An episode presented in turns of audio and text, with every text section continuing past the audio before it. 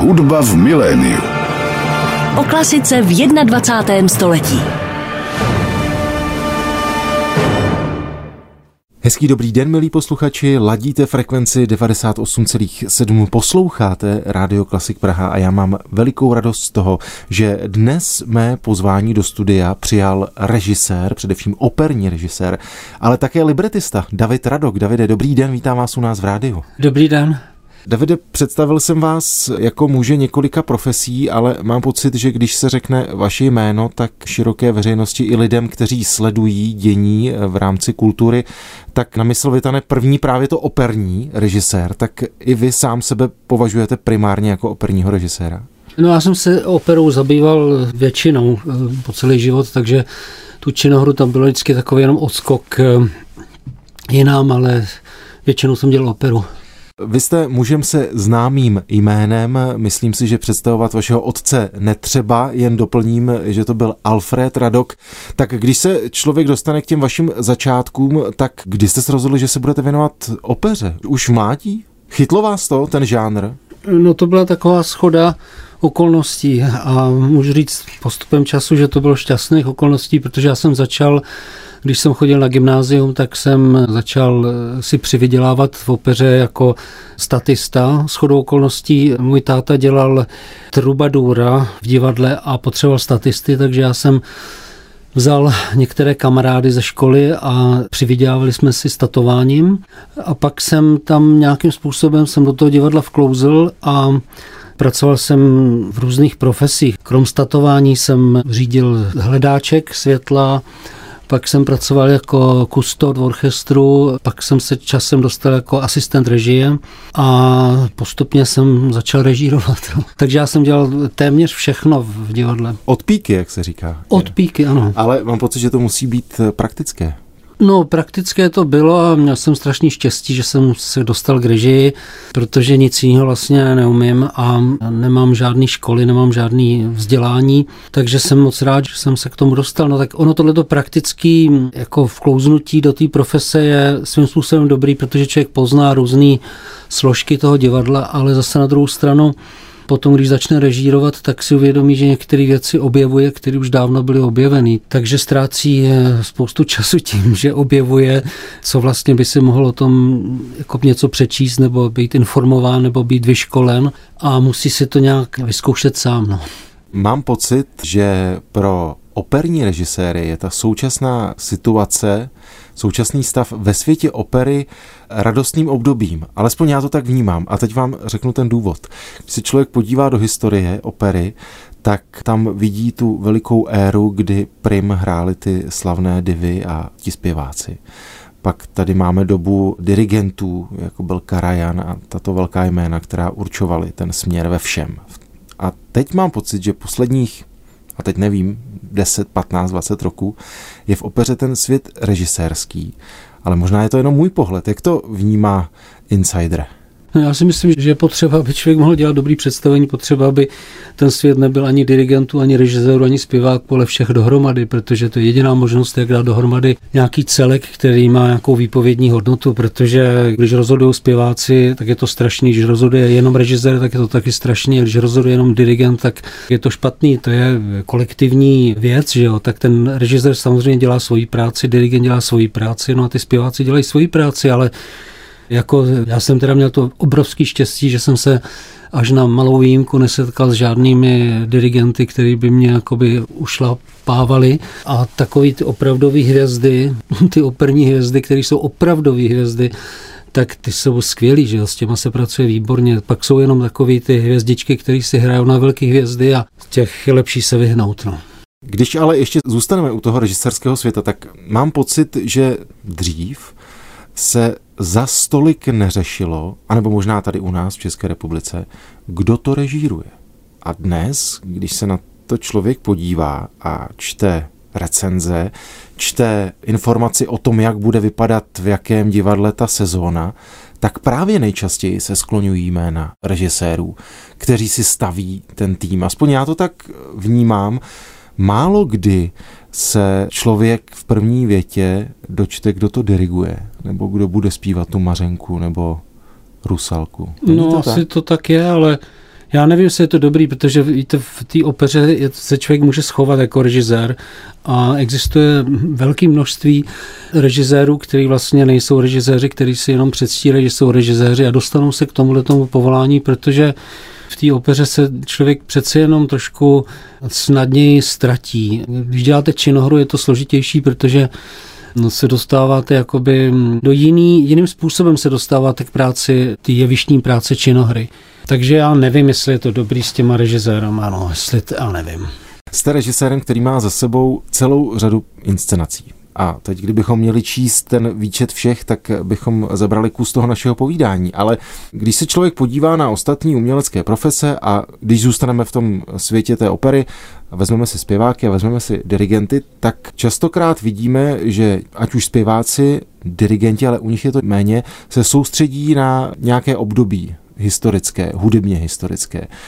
A na druhou stranu jsou lidé, kteří se věnují všem obdobím. Mluví se o tom, že člověk by měl mít co nejširší záběr, aby mohl nabídnout v té dnešní velké konkurenci co nejvíc. Jak myslíte, že to je v tom režisérském světě? Protože jste na jedné straně dělal starou muziku, teď současnou operu, a to nemluvíme o vašem díle s Markou Ivanovičem, ke kterém se dostaneme, tak myslíte si, že je důležité, aby když režisér dostane tu zakázku od toho intendanta nebo operního domu, aby dokázal zpracovat všechno? To záleží na, jaký je to člověk, protože někdo má nějaký úzký profil, kterým se zabývá a někdo má širší ten profil, ale já myslím, co je důležitý, aspoň co bylo důležitý pro mě, bylo to, že jsem se až na malé výjimky jsem měl možnost se věnovat dílům nebo operám nebo činohrám, které rezonovaly nějak s mým vlastním životem nebo mým, že jsem tomu rozuměl těm tématům. A to potom pro mě to nikdy nehrálo roli, jestli to byla jako raně barokní opera, nebo jestli to byla současná opera, nebo současná hra. Já myslím, že důležité, nebo pro mě, nevím, všeobecně nevím, ale pro mě bylo vždycky důležité, aby jsem se zabýval věcma, které mě oslovují, které mě přímo oslovují, ke kterým mám já nějaký vztah. Ten vztah člověk získá ve chvíli, kdy to začne číst, nebo už ho má předtím?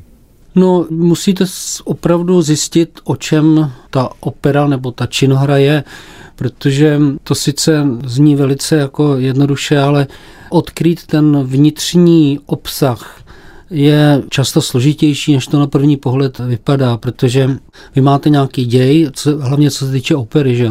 nějaký libreto a nějakou hudbu, ale co je to jádro, proč třeba, já nevím, Verdi psal nějakou operu, co chtěl přesně vyprávět, to někdy trvá trošku díl a to je to, co je to nejdůležitější. Říká se často, že opera dostává na frak ve chvíli, kdy se začne mluvit o libretu, že je to častokrát velmi snadné, nebo že ten příběh moc nemá hlavu a patu, že jsou skladatelé, u kterých hraje prim ta muzika a že tolik neřešili to libreto. Tak je to v tu chvíli pro režiséra vlastně o to složitější, když se dostane k takovému kusu? No, zaprvé já myslím, že některé opery mají velice dobrý libreta. Když se podíváte na Mozarta da Ponteho nebo na Verdiho nebo tak a nejenom to, že samozřejmě, když se podíváte na Vojcka, tak je to možná lepší než ta divadelní hra svým způsobem. Že? Ale mm, ono je to tak, že v opeře můžete mít trochu slabší libreto, když máte dobrou hudbu. Protože ta hudba je tím nositelem, ta hudba je tou duší nebo tou páteří toho díla. Když toto libreto je jakýmsi masem, který je nabalený na té páteři, takže to jde, naopak to nejde. Když máte dobrý libreto a špatnou hudbu, tak s tím nic neuděláte. A stalo se vám to? No, takhle přímo se mi to nestalo, ale jsou jako třeba, že máte cestu pro stopášníka, kterou má, je výborná hudba, ale to libreto je ještě lepší skoro.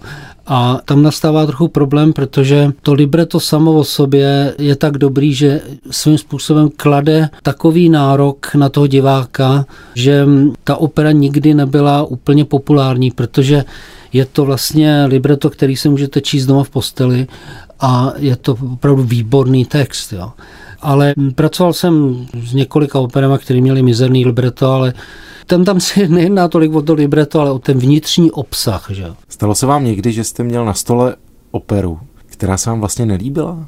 No, přímo nelíbila bych neřekl, ale třeba jsem několikrát jsem se rozhodl, že budu dělat operu, ke který nemám nějaký přímý vztah a která vlastně je mi trošku cizí. a zkusil jsem to párkrát a byl to dobrý pokus, protože to byl jakýsi experiment, ale ten výsledek byl tak středně dobrý, bych řekl. Na Klasik Praha je dnes mým hostem v pořadu Hudba v miléniu operní režisér David Radok. Davide, mám občas u opery pocit, že když člověk sedí v tom divadle a vypnuli by mu tu muziku, tak absolutně nepozná, o čem to je. A říkám si vlastně někdy, zdali je to dobře, nebo je to špatně. Já rozhodně nejsem zastáncem popisného tradičního divadla, kdy přijde zpěvačka, zvedne ruku, ospívá árii a odejde. Ale už se mi několikrát stalo, že člověk zkrátka vůbec neví, co se tam děje. A tak by mě zajímalo, zdali vy, jako člověk, který tu profesi dělá, zdali se vám to taky třeba někdy stalo a zdali nad tím přemýšlíte ať už u sebe nebo u svých kolegů. No, když vypnete hudbu při operním představení, tak je to stejné, jako kdybyste v činoře vypnuli podtexty, protože ta hudba vlastně je ten podtext toho textu. Že? To znamená, že ztratíte ten vnitřní směr, co se chce sdělit. Že? Ale já si myslím, že pokud máte slušně udělané představení, tak i z toho představení by měl být jakýmsi způsobem možná nejasný, ale aspoň nastíněný příběh, to znamená vztah lidí, charakteristika a tak dále.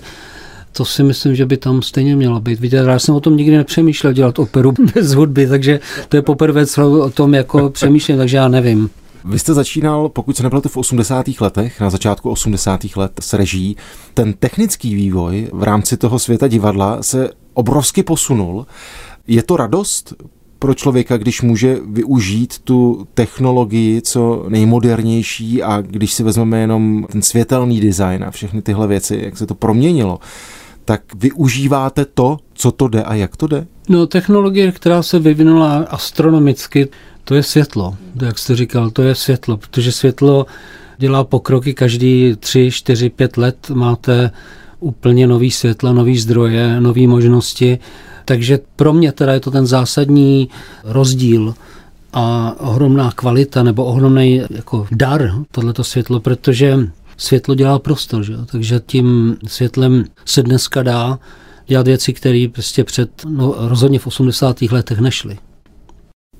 Jak vlastně důležité je to samotné místo, pro které tu režii děláte, tak byste měl možnost dělat na mnoha místech po celém světě, tak existuje pro vás třeba nějaký ideální operní dům, pro který si řeknete, tak to mám největší radost, že můžu dělat právě tady. A třeba je to otázka technická nebo kubatura toho divadla. To záleží, jakou inscenaci děláte. Že když děláte barokní operu, tak je těžký dělat prostě v domě, který je z 19. století čistě rozměrově třeba, nebo to už je lepší dělat tu barokní operu v úplně moderním divadle.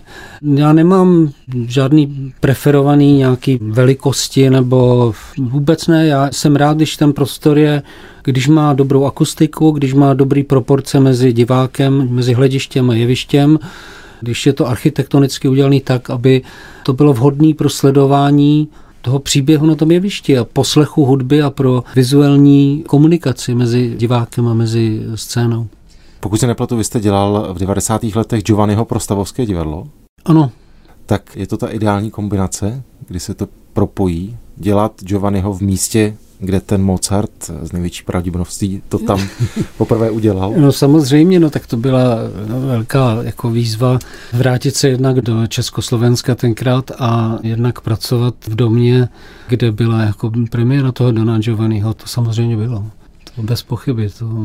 Já stejně rád jsem pracoval v barokních divadlech, jako v Drottningholmu ve Švédsku nebo ve Versailles, nebo i rád jsem pracoval na venkovních scénách, jako v Aix-en-Provence na festivalu. Prostě já mám rád Národní divadlo třeba, jako právě v těch proporcích mezi tím eh, hledištěm a jevištěm. Já mám rád Janáčkovo divadlo v Brně.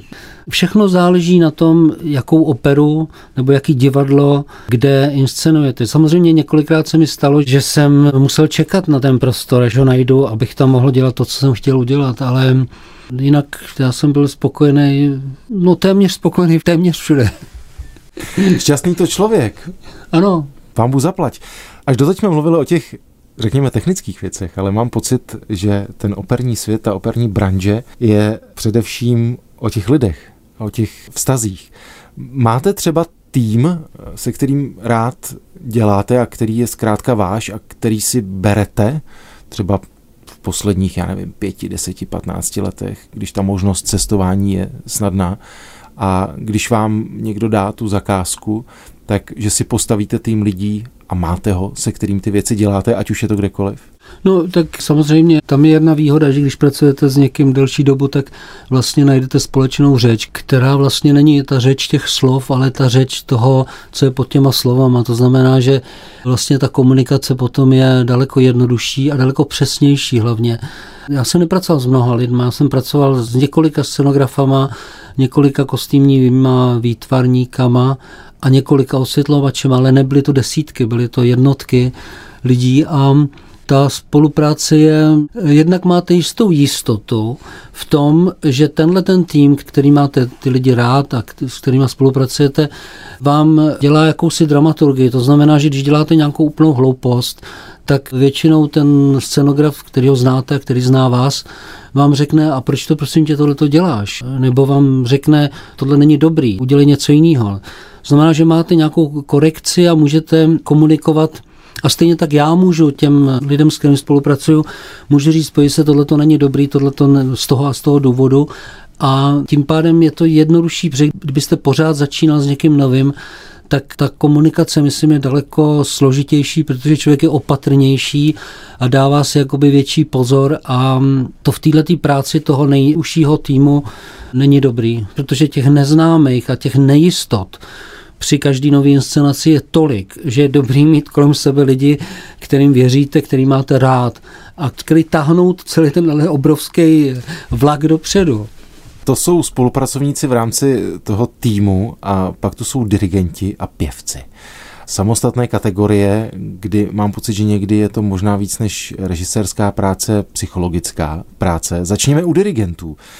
Oni jsou pro vás partnerem. Jsou to lidé, kterým zkrátka necháte tu hudební složku zcela na nich, nebo i vy se pustíte do diskuze s nimi na téma té hudby samotné? No já mám rád, aby to byla komunikace mezi tím dirigentem a mezi tím režisérem. Já to mám rád, když se do toho můžu vkládat. A většinou, jako já neříkám, že jim říkám, jak to mají dělat, jo.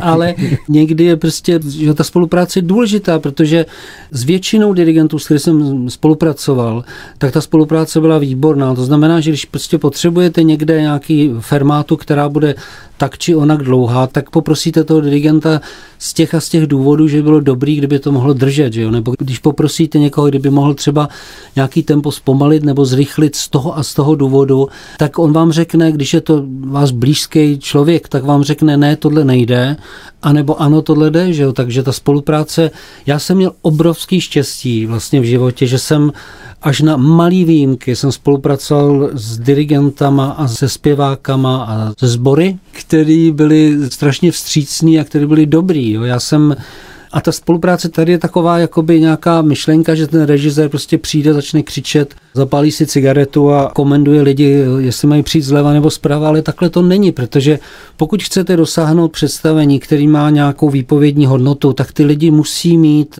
pejte se, ten režisér je jako taková maminka a ten dirigent je jako je tatínek, že? a ty chudáci herci a ty zpěváci jsou prostě vystavení, oni stojí na tom jevišti, oni musí zpívat ty tóny, které mají zpívat, oni musí si pamatovat text, hudbu a ještě k tomu musí hrát a pro ně je to něco strašného, že oni potřebují v tom tatínkovi a v té mamince potřebují prostě nějakou jistotu, jo. Jako agresí a jakým, jakýsi diktátorstvím se těžko, nebo já myslím, že vůbec nikdy nedosáhnete takovou, já nevím, jak to říct, ale nedostanete opravdu dobrý představení. Když jsme mluvili o tom progresu v rámci té techniky a bavili jsme se o těch světlech, tak mám pocit, že velkým vývojem také prošlo to operní herectví.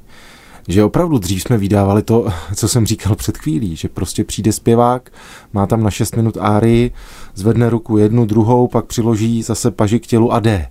A to už dneska z velké většiny, naštěstí, nevidíme. Tak to předpokládám, že právě pro režiséra musí být podobná radost, jako když má lepší světlo.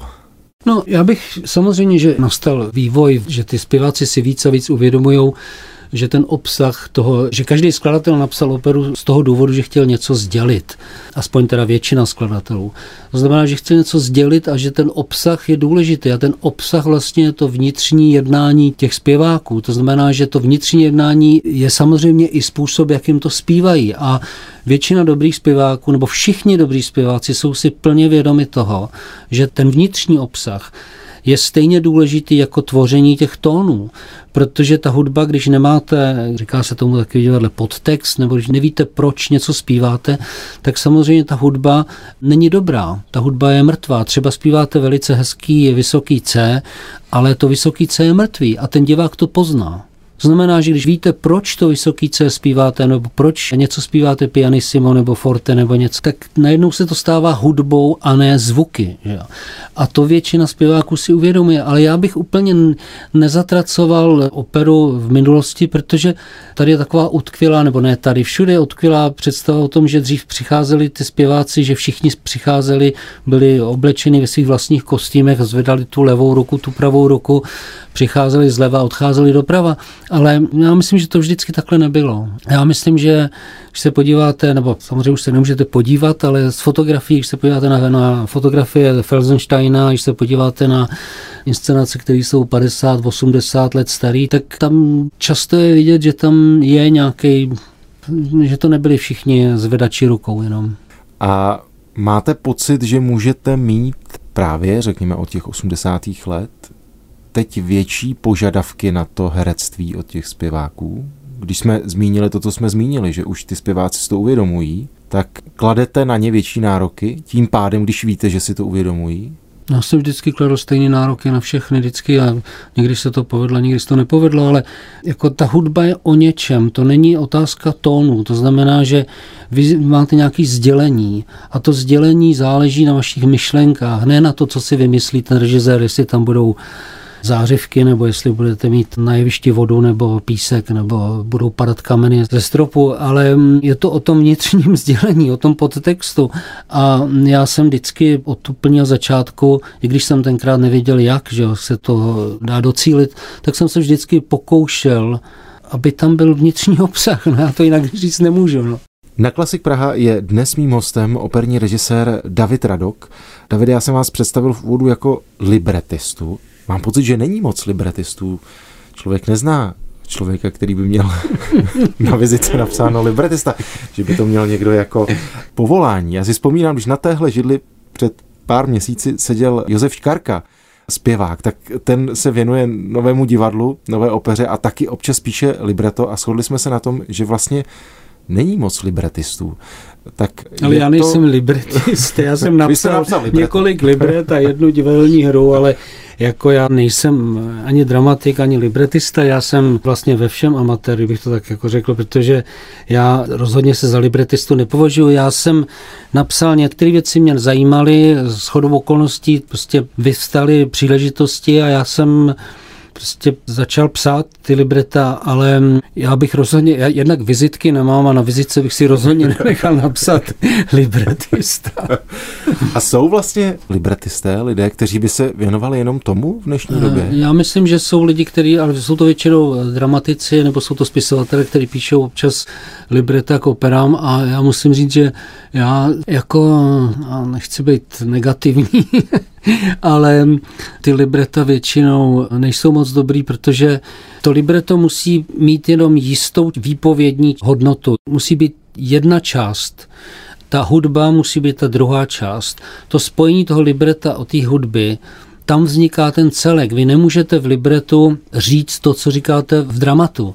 Takže já jsem jenom ze svých zkušeností, protože jsem pracoval s tolika odlišnými žánry, s tolika různými opery, tak jsem si vždycky říkal, tohle to je výborný libreto, třeba, já nevím, no to je jedno, já nebudu dát příklady, ale něco, co mě velice zaujalo a pak jsem viděl libreto, který není tak dobrý a tak jsem přemýšlel, proč není tak dobrý a z toho vlastně jsem se trošičku naučil, kolik má být řečeno v textu a co má být řečeno v hudbě. A proto já se vždycky míchám docela dost i do toho, jak bude ta hudba vypadat, protože ta hudba je to nejdůležitější. To libretto vlastně je ten, jak jsem říkal předtím, takový ten základ, ta páteř nebo něco, ale všechno to ostatní je, je hudba. Pokud to říkám správně, tak vaším posledním autorským počinem byla spolupráce s Markou Ivanovičem na opeře, která vznikala pro Brněnské národní divadlo. Leitmotivem byla osobnost sochaře Otakara Švece. Tak co vás lákalo na tom věnovat se právě jemu? No, ta Stalinova socha na letné, na kterou já si ještě pamatuju jako úplně malý dítě, ještě tam pořád stála, tak je něco tak absurdního, něco tak surreálního, celá ta historka o tom rozhodnutí to postavit, o tom celém politickém zákulisí, až přes tu sebevraždu, až po to váhání, až do té doby toho 62. roku, pokud se pamatuju, kdy to bylo zbourané, to rozhodnutí, než se to zbourá, to je něco, co by si nikdo, vlastně žádný dramatik nevymyslel, takovou surreálnou hru. A proto mě to lákalo pro tu svoji alogičnost, co se týče všeho co se týče umění, co se týče nějaké logiky, morálky, etiky, prostě všeho. A právě to, že to byla skutečnost, že to byla realita, že se to opravdu stalo, mě už od té doby, kdy jsem už před mnoha, mnoha lety, když jsem to začal tak trochu o tom číst a začal jsem trošku o tom přemýšlet, tak mě to vždycky lákalo. To je téma neuvěřitelný. A co byl ten moment, že vás to lákalo nebo dráždilo možná natolik, že jste se rozhodl proto zvolit operní žánr? No, protože ta míra toho neskutečna v té skutečnosti, v té realitě, byla taková, že ta opera vlastně tomu dává, ta hudba tomu může dát takový rozměr, který vlastně je, to styl toho vyprávění se pohybuje v úplně jiný realitě, než kdyby to byla činohra. Jo nebo film. Ta hudba tomu dává jistou umocněnost. A to já myslím, že, to bylo vhodné. No, to. Jak už jsem říkal, tu hudbu napsal Marko Ivanovič. A vy jste byl nejen autorem libreta, ale i režisérem toho představení. Tak je to z toho důvodu, že jste měl pocit, že to vaše dílo zpracujete nejlíp, nebo že jste to zkrátka nechtěl dát nikomu jinému? Ne, tak já mám Marka strašně rád a je to dobrý dirigent, dobrý skladatel a tak jsme s jednou, když jsme byli ve Švédsku, on tam dirigoval jednu inscenaci, kterou jsem tam dělal já, tak na jedné procházce to tak jsem se zmínil, že o tom přemýšlím a on na to skočil, on se okamžitě o to začal zajímat, no tak jsme rozvinuli spolupráci a to je strašně napínavý, hlavně prostě pro starého režiséra, jako jsem já, když se nemusíte vracet prostě k věcem, který jste už dělal a který máte vyzkoušený a tak dělat něco, co je napínavého, co je nejistého, co nevíte, jak dopadne, protože vám to dává takovou tu zvědavost k tomu dosáhnout ten cíl. Jo. Nebo vidět, jestli to, co jste napsal, bude fungovat, to, co on napsal v hudbě, jestli to bude dobrý v té scéně. Všechno je nový, všechno je je to napínavý, no. A to vám dá energii, jo. A čím jsem starší, tím víc potřebuju tu energii, abych to divadlo ještě mohl dělat, no. Teď mě samozřejmě napadla otázka, zdali, když po tom společném díle jdete dělat běžnou operu v úvozovkách, jestli se nenudíte u toho trochu? Ne, to ne, no tak já jsem teď dokončil Grimese v Brně, což byla krásná práce a to je krásná opera, to je jako podstatně lepší než moje libreta nebo Marková hudba, že jo? To je jako, takže tam zase se vrátíte zpátky, sice k tématu, který znáte, protože já jsem toho Grimese dělal už mnohokrát a v různých divadlech, ale najednou se vrátíte prostě k výbornému libretu, k výborné hudbě a i když už to znám jako svý starý boty, tak to bylo krásně a taky hlavně kvůli tomu, že v tom Brně byla výborná atmosféra, výborný sbor, ensemble a ta spolupráce byla taková jako pro mě velice radostná. No. Takže to mi taky dávalo sílu Plus se zabýváte tématem, jako vyprávíte historku, která je důležitá, která je dobrá a vyprávíte to skrz médium hudby, která je výborná a skrz médium textu, který je skvělý. Že? To je výborný libreto. Na Klasik Praha je tedy dnes mým hostem v pořadu Hudba v miléniu operní režisér David Radok. Davide, jsme v době, v jaké jsme. Já jsem měl pocit, že když člověk teď sleduje programy a repertoáry různých divadel po světě, tak kvůli covidu divadla přistupují k tomu, že na místo, a teď dám příklad, v Mnichově, na místo Janáčka dají Nabuka. Z důvodu, že mají pocit, že se bude prodávat líp než ten Janáček. Máte pocit, že to může fungovat dlouhodobě, nebo doufáte, stejně jako já, že to je jenom otázka financí a covidového času? Já myslím, že musíte nabízet divákům zajímavý repertoár se zajímavýma příběhama a prostě s dobrou hudbou a v okamžiku, začnete kalkulovat, že Rosíny vám prodá víc než Janáček nebo Verdi nebo tak, tak eh, to je taková hm, pomalá cesta do pekel, protože pak už můžete hrát jenom muzikály, protože tam to vyprodáte vždycky, utržíte eh, spoustu peněz a máte malý náklady, takže to já myslím, že velice krátkodobý. Samozřejmě někdy je to potřeba prostě vyplnit ten operní dům, abyste jako přežil, že jo. Ale nemůžete na tom stavět jako, hlavně ne národní divadla, prostě státní opera, prostě nebo státní národní, eh, jak se všechny královský, to prostě nejde, protože to jsou instituce, které mají nabízet publiku jakousi kulturní škálu, to, co vzniklo a nemůžete se soustředit na těch deset populárních oper, na kterých chodí jenom jistý druh publika. A baví vás dělat těch deset populárních oper jako režiséra? Ale ano, já jsem strašně měl rád, že jsem dělal Rossini, to jsem měl moc rád a i prostě Traviato a já nevím, Macbeta od Verdiho a Rigoleta, to jsou prostě jsou to populární opery, ale prostě já je mám rád. Ale stejně tak prostě já mám rád Vojcka, já mám rád Janáčka, já mám rád, já nevím, Cestu pro stopášníka Stravinskýho, to jsou prostě moje taky oblíbené opery. Takže já bych jenom proto, že některé opery jsou populární pro populární publikum, tak já bych je nevyřezoval z mého vlastního repertoáru. Napadá mě otázka, zdali si někdy doma pustíte operu. A teď samozřejmě to může být jenom audio, že si to pustíte na CD nebo, nebo na streamu někde, a nebo že byste si založil DVDčko do přehrávače? Nikdy. Nikdy. Já nesnáším se dívat na filmový záznamy oper, to, to je hmm. příšerný. A přitom ten, přitom ten fenomén těch živých přenosů z New Yorku udělal velký zářez v historii. No, ale já to nemám rád. Já to nemám rád. Pro mě to je, jako divadlo je zvláštní tím, že to je živá forma umění. Stejně tak opera. A ty pokusy o to přinést to někam jinam, to si mě nezajímá osobně. A, to, a, to, a já si jako operu, abych jsem si poslouchal někde pro radost, to teda fakt taky ne. Jo. Já když tak poslouchám jinou hudbu než operu. Mluvili jsme o tom, že režírovat se začal na začátku 80. let. Zmínil jsem, že těch inscenací byla opravdu celá řada a nesmírně široká. Tak máte vlastně ještě nějaký sen nesplněný, že byste měl v hlavě nějaké jedno dílo, které byste si chtěli ještě zarežírovat? No já jsem si většinu mých snů splnil už, takže nevím. Jsme na Prahu nového roku, když bychom mohli posluchače pozvat na něco, na co se třeba chystáte, protože samozřejmě je mi jasné, že v tom operním světě se plánuje s velkým předstihem. Ale když se podíváme do roku 22, tak je něco, co uvidíme spojené s vaším jménem? Ne, ne, 22 nebudu dělat nic. 23 mám dělat nějaké věci, ale 22 se budu věnovat jiným věcem. Se budete chystat na ty, co budou ve 23. Ano.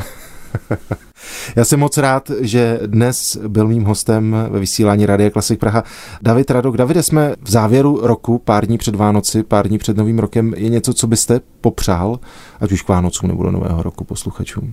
No, abych popřál zdraví, no, aby ten covid zmizel co nejdřív. Díky, že jste tu byl. Mějte se hezky. Já děkuji vám. Hudba v miléniu.